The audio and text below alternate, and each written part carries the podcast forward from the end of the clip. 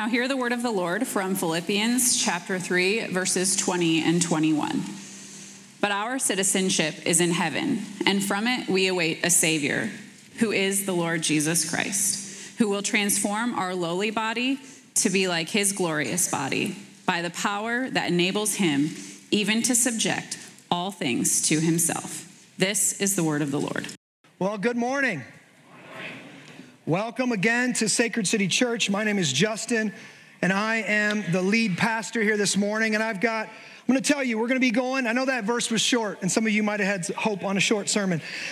Uh, listen, we've got a lot of stuff going on, so would anybody give me five extra minutes for a sermon today? Anybody? Anybody? Thank five, 10, 15, 25. Thank you. I'm going to need every bit of it. All right. Well, welcome to the first Sunday of Advent. The word Advent, we don't use it too often anymore, but the word Advent is from a Latin word, adventus, and it means arrival. And that word is taken from the Greek or the Latin translation of a Greek word, parousia, which means the arrival. So often when it's when the Bible's talking about the arrival of Jesus or the second coming of Jesus, the word there is parousia. The Latin, adventus. That's where we get this word Advent from. So for Christians, the season of Advent celebrates the coming of Christ from two different perspectives. This season offers us the opportunity to share the deep longing with those from the Old Testament who are waiting for the coming of the Messiah, but it's also a season where we look forward to Christ's second coming. And so for the Christian church, we have traditionally celebrated Advent the four Sundays before Christmas. Each week, we look at a piece of the work of Jesus and see how it affects or it should affect those who believe in Christ.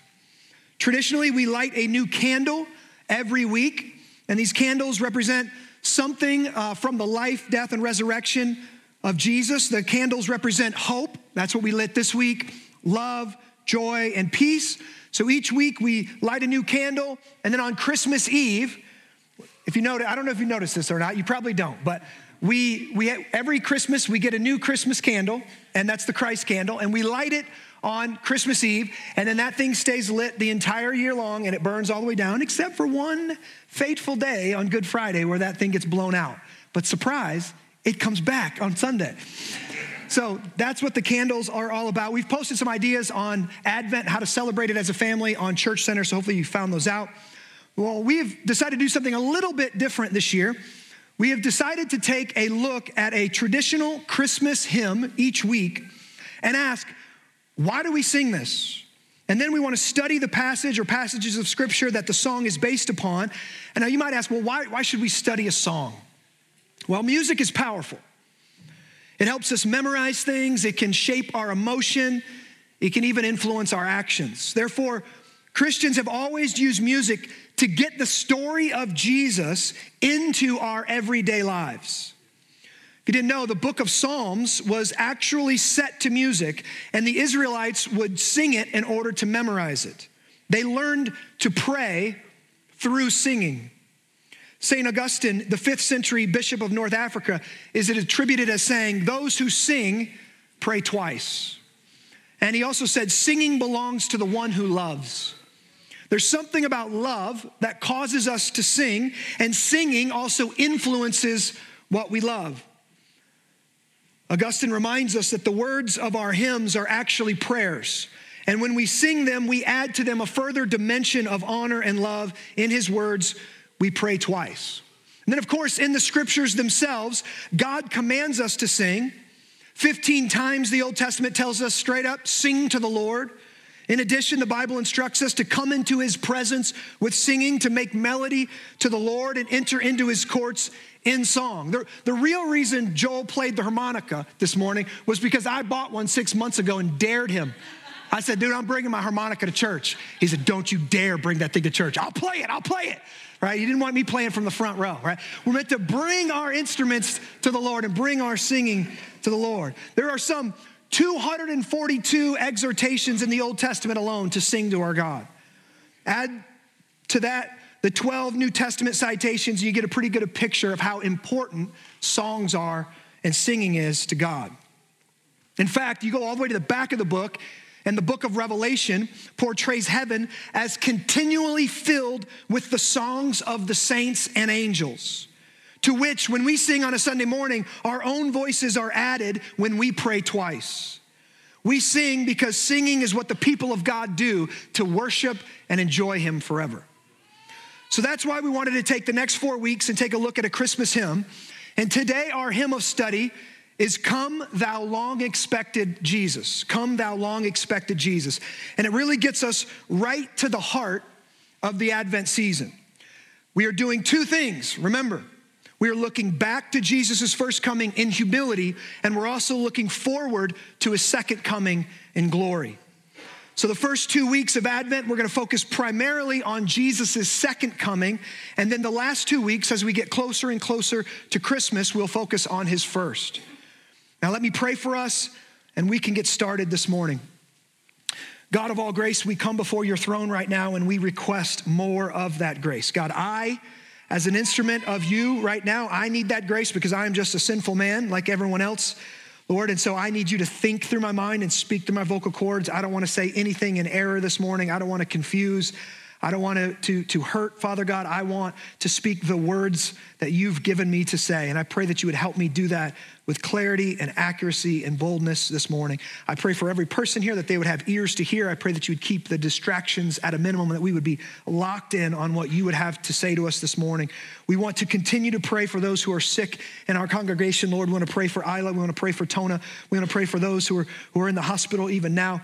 And we just pray that you would heal them and heal their bodies. God, we also want to pray that you, that we this morning would see and believe the promises that you have made to your people.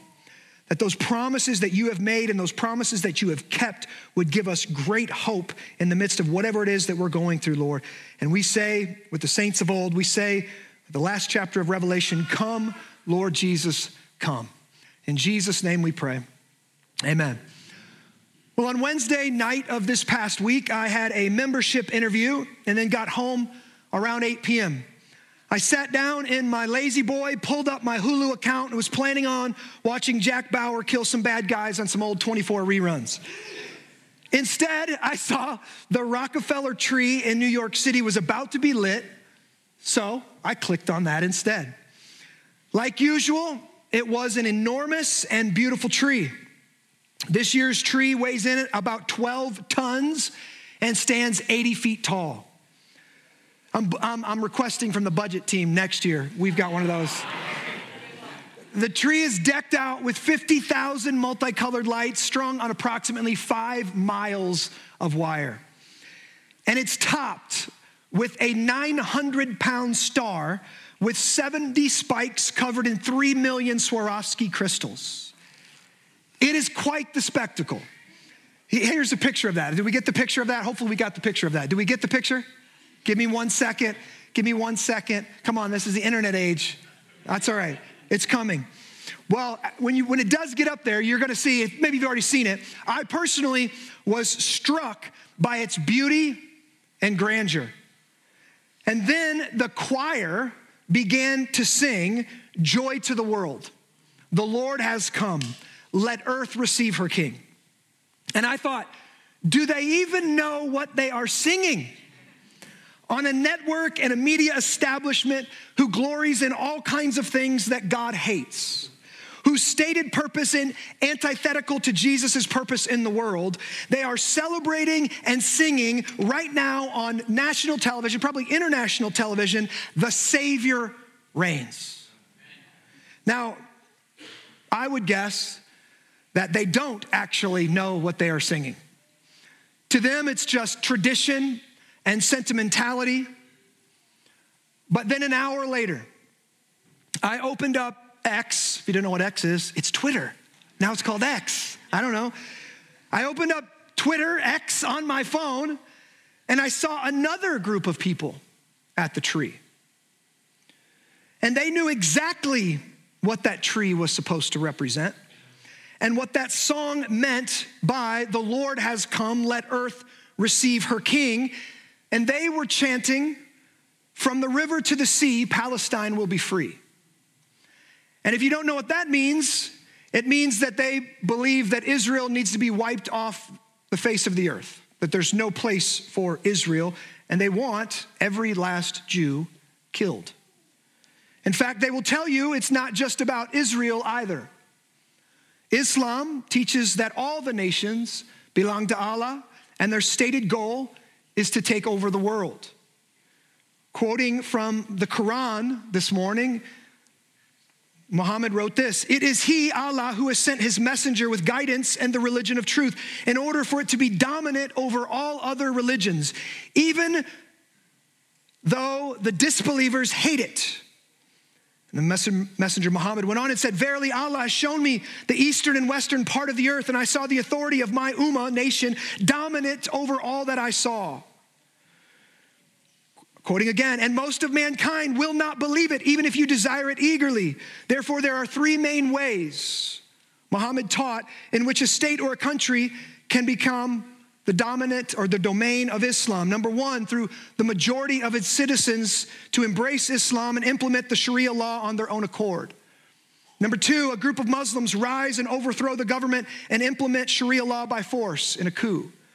Or three, the Islamic State carries out jihad as its foreign policy and removes the government. Now, let me just say right away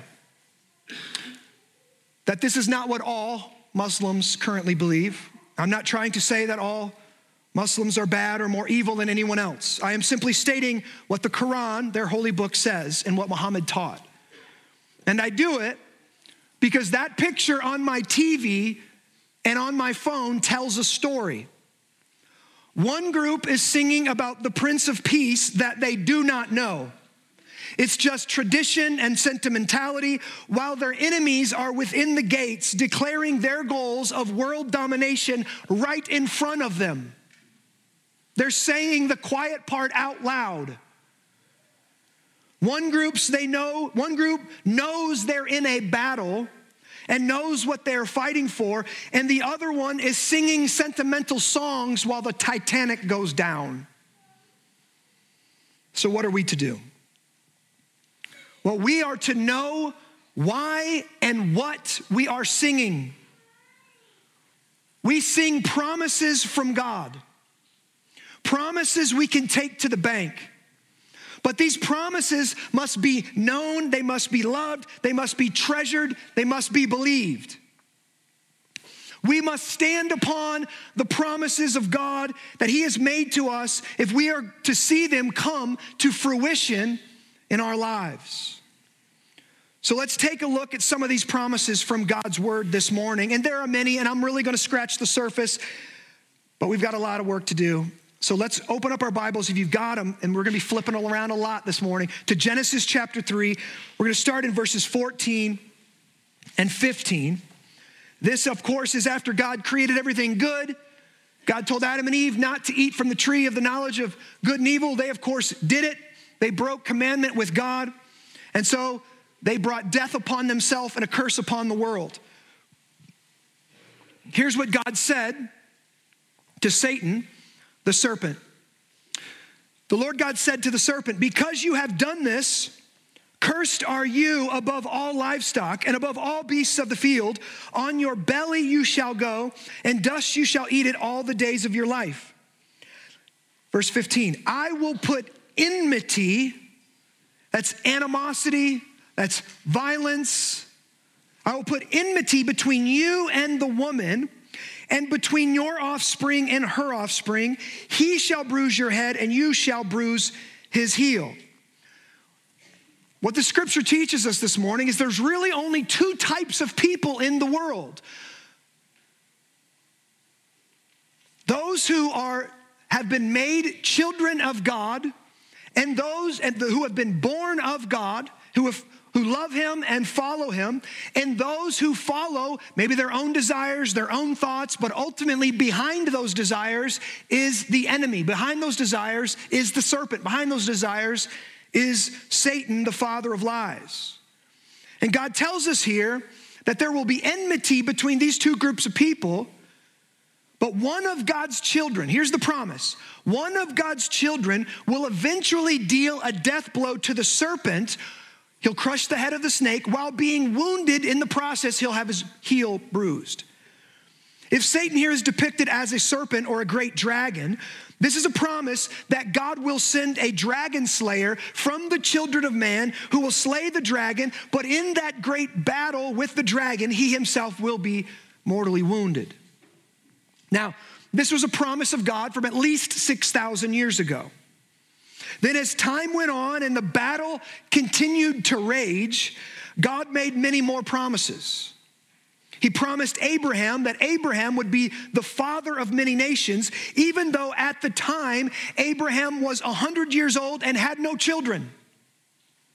He promised David that a member of his family would sit on a throne forever and rule the nations. In Psalm 10, 110, David writes under the inspiration of the Holy Spirit The Lord said to my Lord, Sit at my right hand until I make your enemies your footstool. Then, hundreds of years later, God gave a vision to the prophet Isaiah.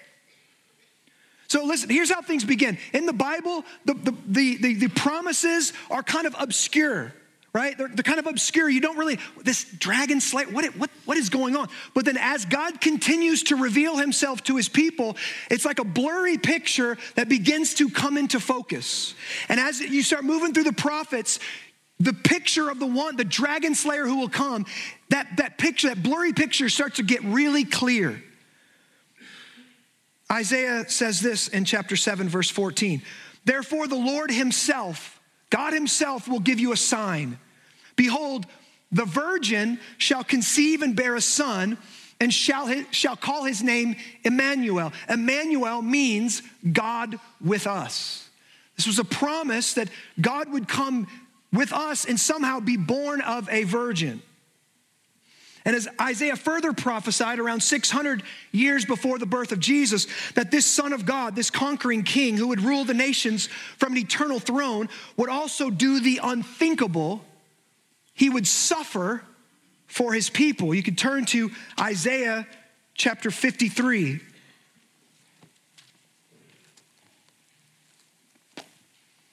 This is an astonishing chapter as the suffering Savior comes into focus. Scripture says this Who has believed what he has heard from us, and to whom has the arm of the Lord been revealed? For he grew up before him like a young plant and like a root out of dry ground.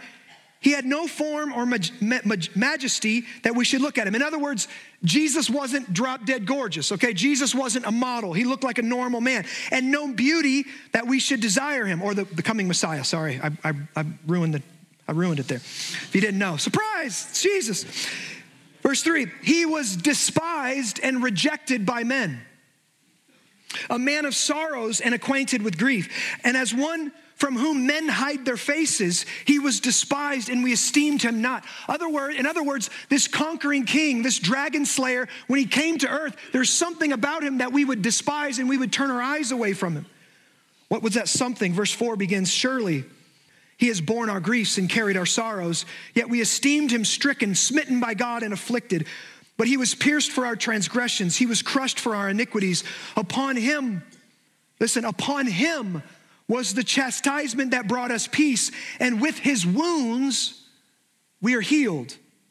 All we, like sheep, have gone astray. We have turned every one to his own way, and the Lord has laid on him the iniquity of us all. In other words, the suffering Savior that would come, who would conquer the dragon, all of our sins would be put on him, and he would suffer in our place for them. Verse 7 he was oppressed and he was afflicted. Yet he opened not his mouth, like a lamb that is led to the slaughter, and like a sheep before its shearers is silent, so he opened not his mouth. By oppression and judgment he is taken away. And as for this his generation, who considered that he was cut off out of the land of the living, he would die, stricken for the transgression of my people. And they made his grave with the wicked and with a rich man in his death Jesus was given a rich man's tomb upon his death.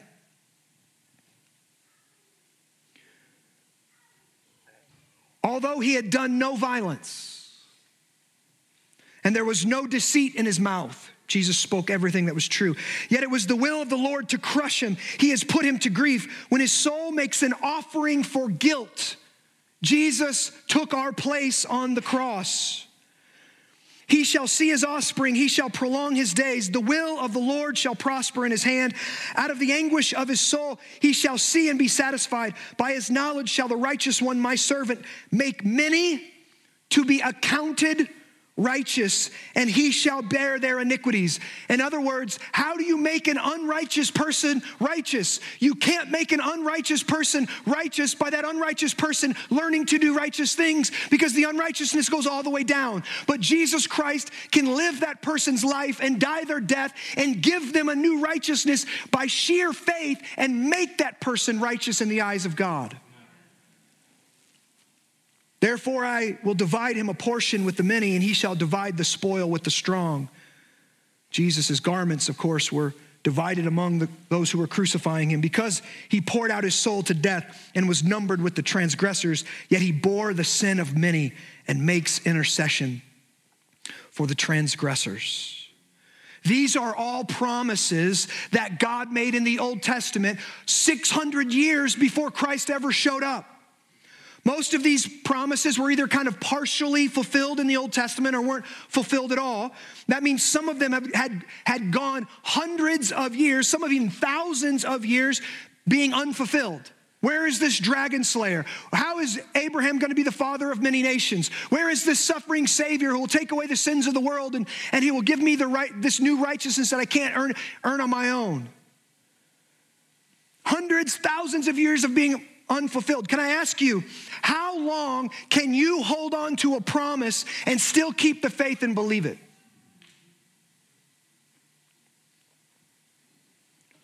Well, let me introduce you to a man named Simeon.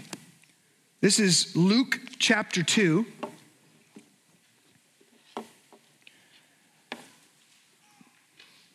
Luke chapter 2, verses 22 through 35. Jesus has been born, and now it's time for his parents to present him at the temple and pre- present offerings for him according to the law of Moses. So, verse 22 And when the time came for the purification according to the law of Moses, they brought him up to Jerusalem to present him to the Lord.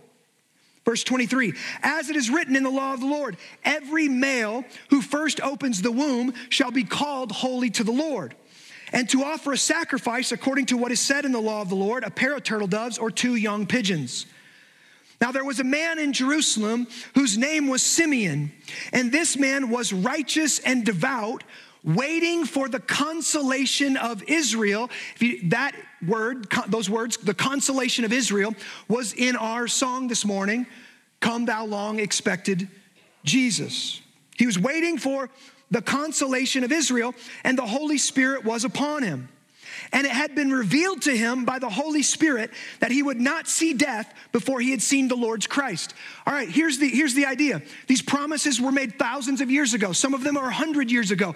More than likely, this faith had been passed down from generation to generation to generation. And here is Simeon waiting for the day, waiting for the Messiah to come. And he somehow the Holy Spirit's revealed to him that guess what? All of that waiting is over. Those promises that God made to your forefathers in the Old Testament, you are about to see those promises fulfilled. Before you see death, you're going to see the Savior. And Simeon, Simeon's obviously fired up. He's fired up to come to church. Why? This might be the day. I'm at the temple. Bring me the little ones. Bring me the. Is this going to be the king? Is this the dragon slayer? Who is the one, right? Well, now they bring Jesus to him. Verse 27 and he came in the spirit in the to the temple.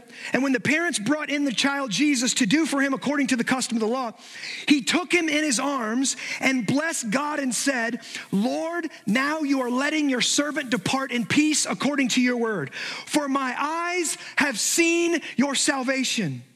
That you have prepared in the presence of all peoples, all peoples, a light for revelation to the Gentiles. That means this Savior isn't just the Savior of the Jewish people, this Savior is the Savior of all the world.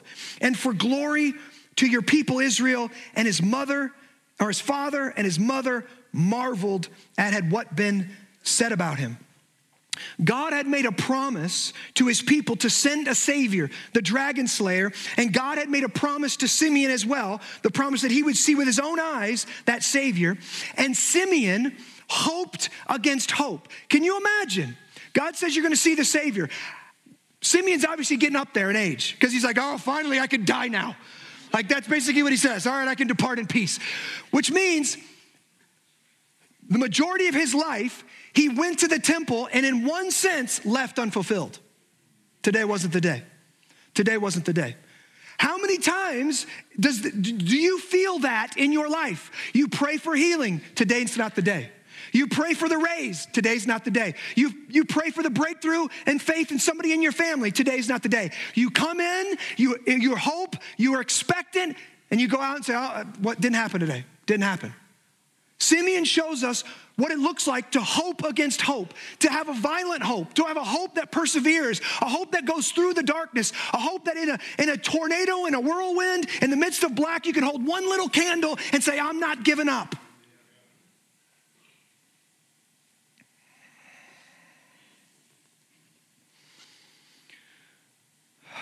God, and then it says, he saw with his eyes.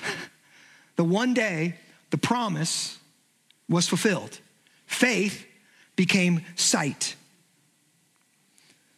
And God always keeps his promises. The promise God made to Abraham was fulfilled in Jesus. We see this in Romans chapter 3. If you want to go to Romans chapter 3 with me this morning.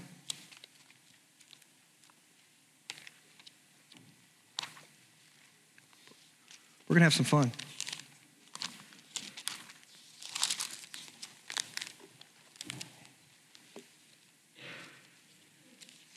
I'm sorry, I think it's Romans chapter 4, actually. Yeah, Romans chapter 4. For the promise to Abraham, verse 13, for the promise to Abraham and his offspring that he would be heir of the world, do you hear that? Heir of the world did not come through the law, but through the righteousness of faith.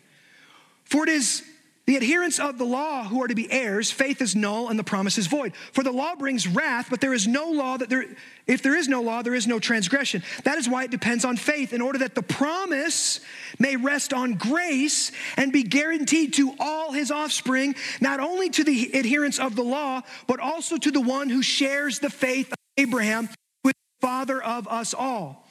As it is written, I have made you the father of many nations, in the presence of the God in whom he believed, who gives life to the dead and calls into existence the things that do not exist. In hope, he believed against hope. That means when everything was saying, give up, he didn't give up. That he should become the father of many nations, as he had been told, so shall your offspring be. He did not weaken in faith when he considered his own body. That means he looked in the mirror and said, Kids from this? And he probably looked at his wife and said, Kids from that?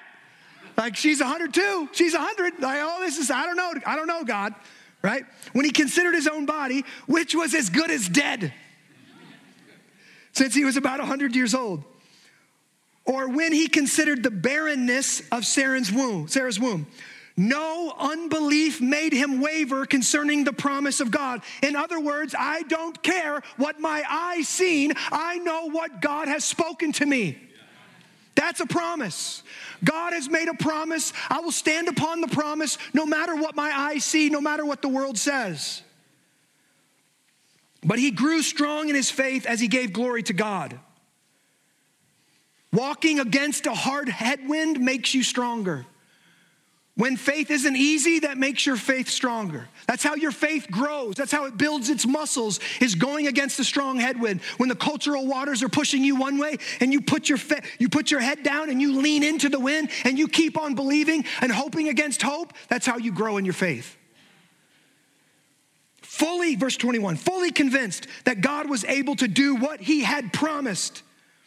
That is why his faith was counted to him as righteousness. This is what it means. We believe God. We trust his promises. This is how this is how we are saved.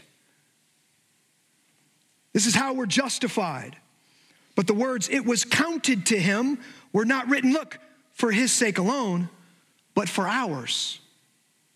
It will be counted to us who believe in him whom raised, whom raised Jesus from the dead, who was delivered up for our trespasses and raised for our justifications.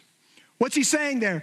Right now, any, single, any person that puts their faith in Jesus Christ has become, by faith, a children of Abraham. That means the children of Abraham spread over the whole globe. There's right now 2 billion or more children of Abraham over the whole face of the earth. God has fulfilled his promise to Abraham. The promises made to Isaiah were also fulfilled. Jesus was, of course, born of a virgin, conceived by the Holy Spirit, and he also suffered greatly for his people. This is a historical fact. He took upon himself the wrath of God that we deserve for our many sins, and he died the death that we deserve upon the cross to turn away the wrath of God from us forever. How do we know we're right with God? We are in Christ. We trust in Christ. That's how we know. Christ poured out, or God poured out all of his wrath on Jesus. That means there's no wrath left for us who are in Christ.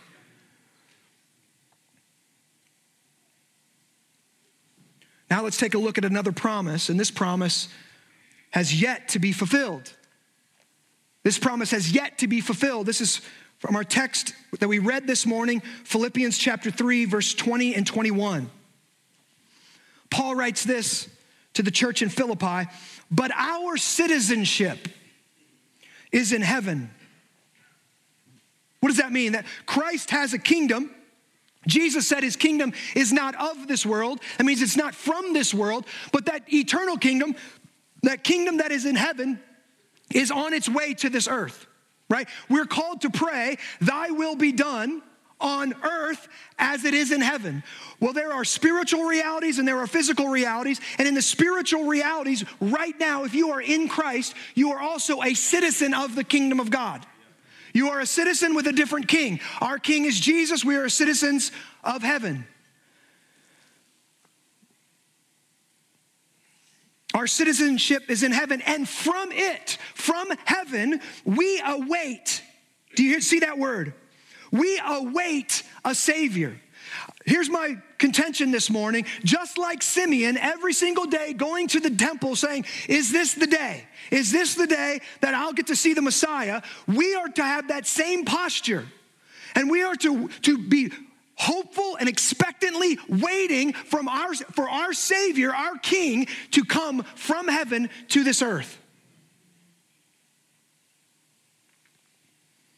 The Lord Jesus Christ, the King of Kings and the Lord of Lords, who will, this is what he's going to do. This is just, this is like this, this is like this is the tweet version, okay? This is the tweet version. We could get to Revelations 21, Revelation 22. We could see the fuller picture of it, but this is the small synopsis view, the thesis statement of what Jesus is going to do when he comes back again. He will transform our lowly body to be like his glorious body by the power that enables him even to subject all things to himself.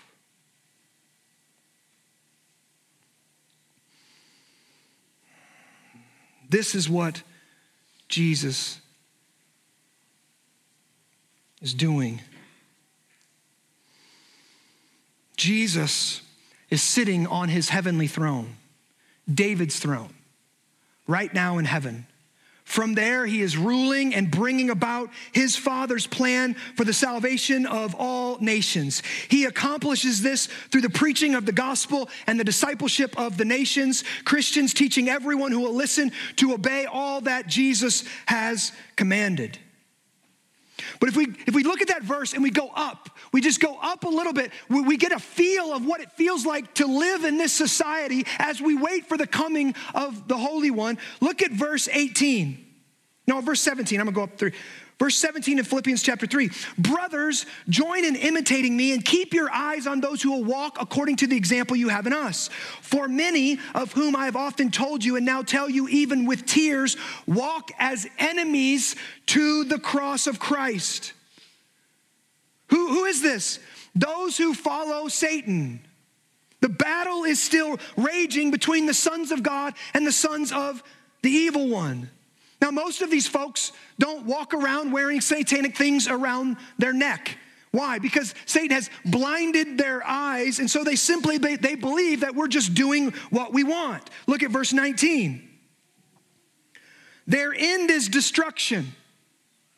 when Christ comes back again and sets up his eternal kingdom that we want and peace will reign, peace will reign because every single person who has not accepted Christ will be destroyed. Their end will be destruction. Look at their God is their belly. Well, that's a funny thing to say. I shouldn't bring this up around Christmas time. you know, I'm tempted. I'm tempted around Christmas. What does it mean? It means I just go with my gut.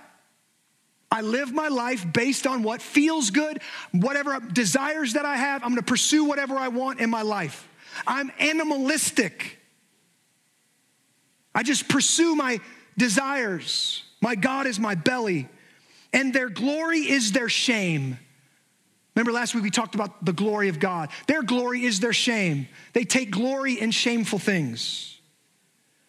Their minds set on earthly things.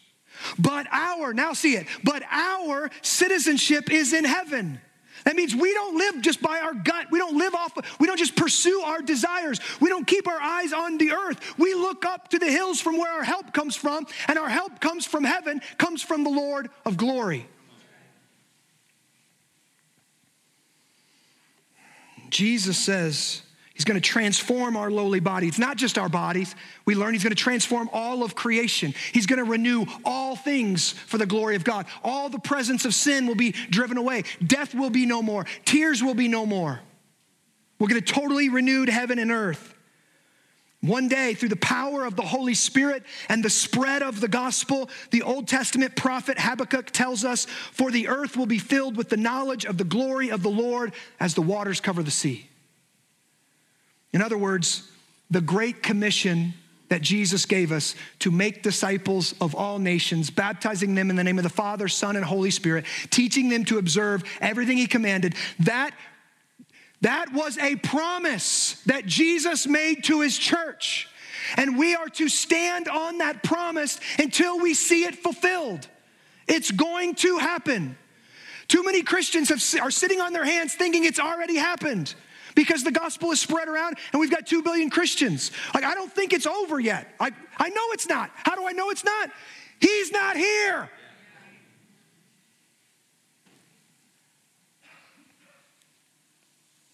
We wait, family, like the Old Testament people of old.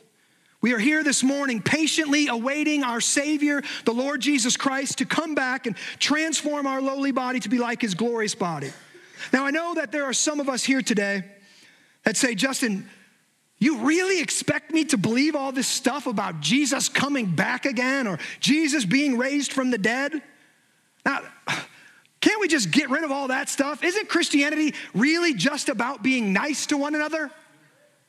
Right? Paying it forward, buying the person, you know, in line behind you at Starbucks, buying their latte when you leave. Isn't that what Christmas and Christianity is all about?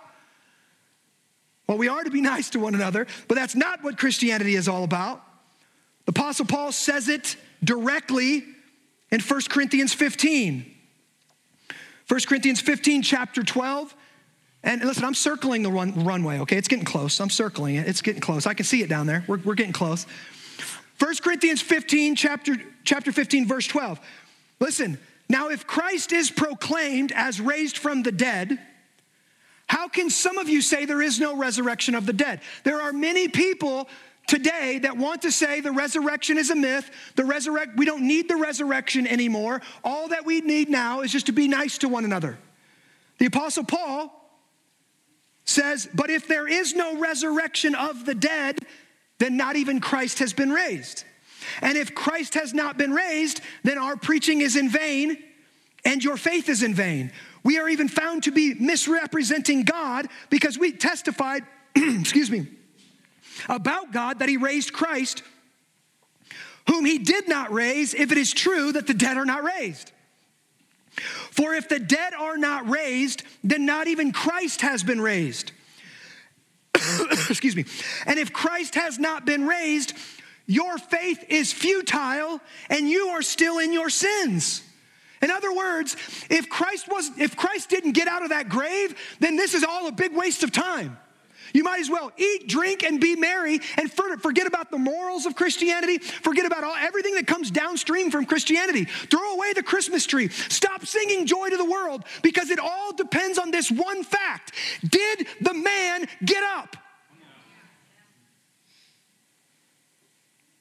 Verse 18, then those also who have fallen asleep in Christ have perished. If in Christ we have hope in this life only, we are of all people most to be pitied. But here we go.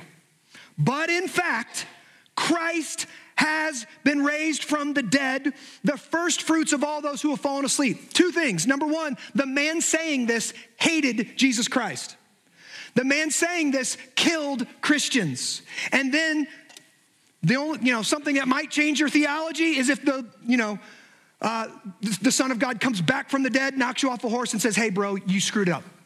And that's effectively what happens to Saul to convert him, okay?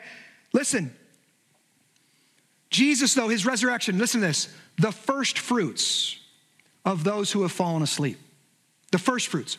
In other words, what happened to Jesus is going to happen to a whole lot more people.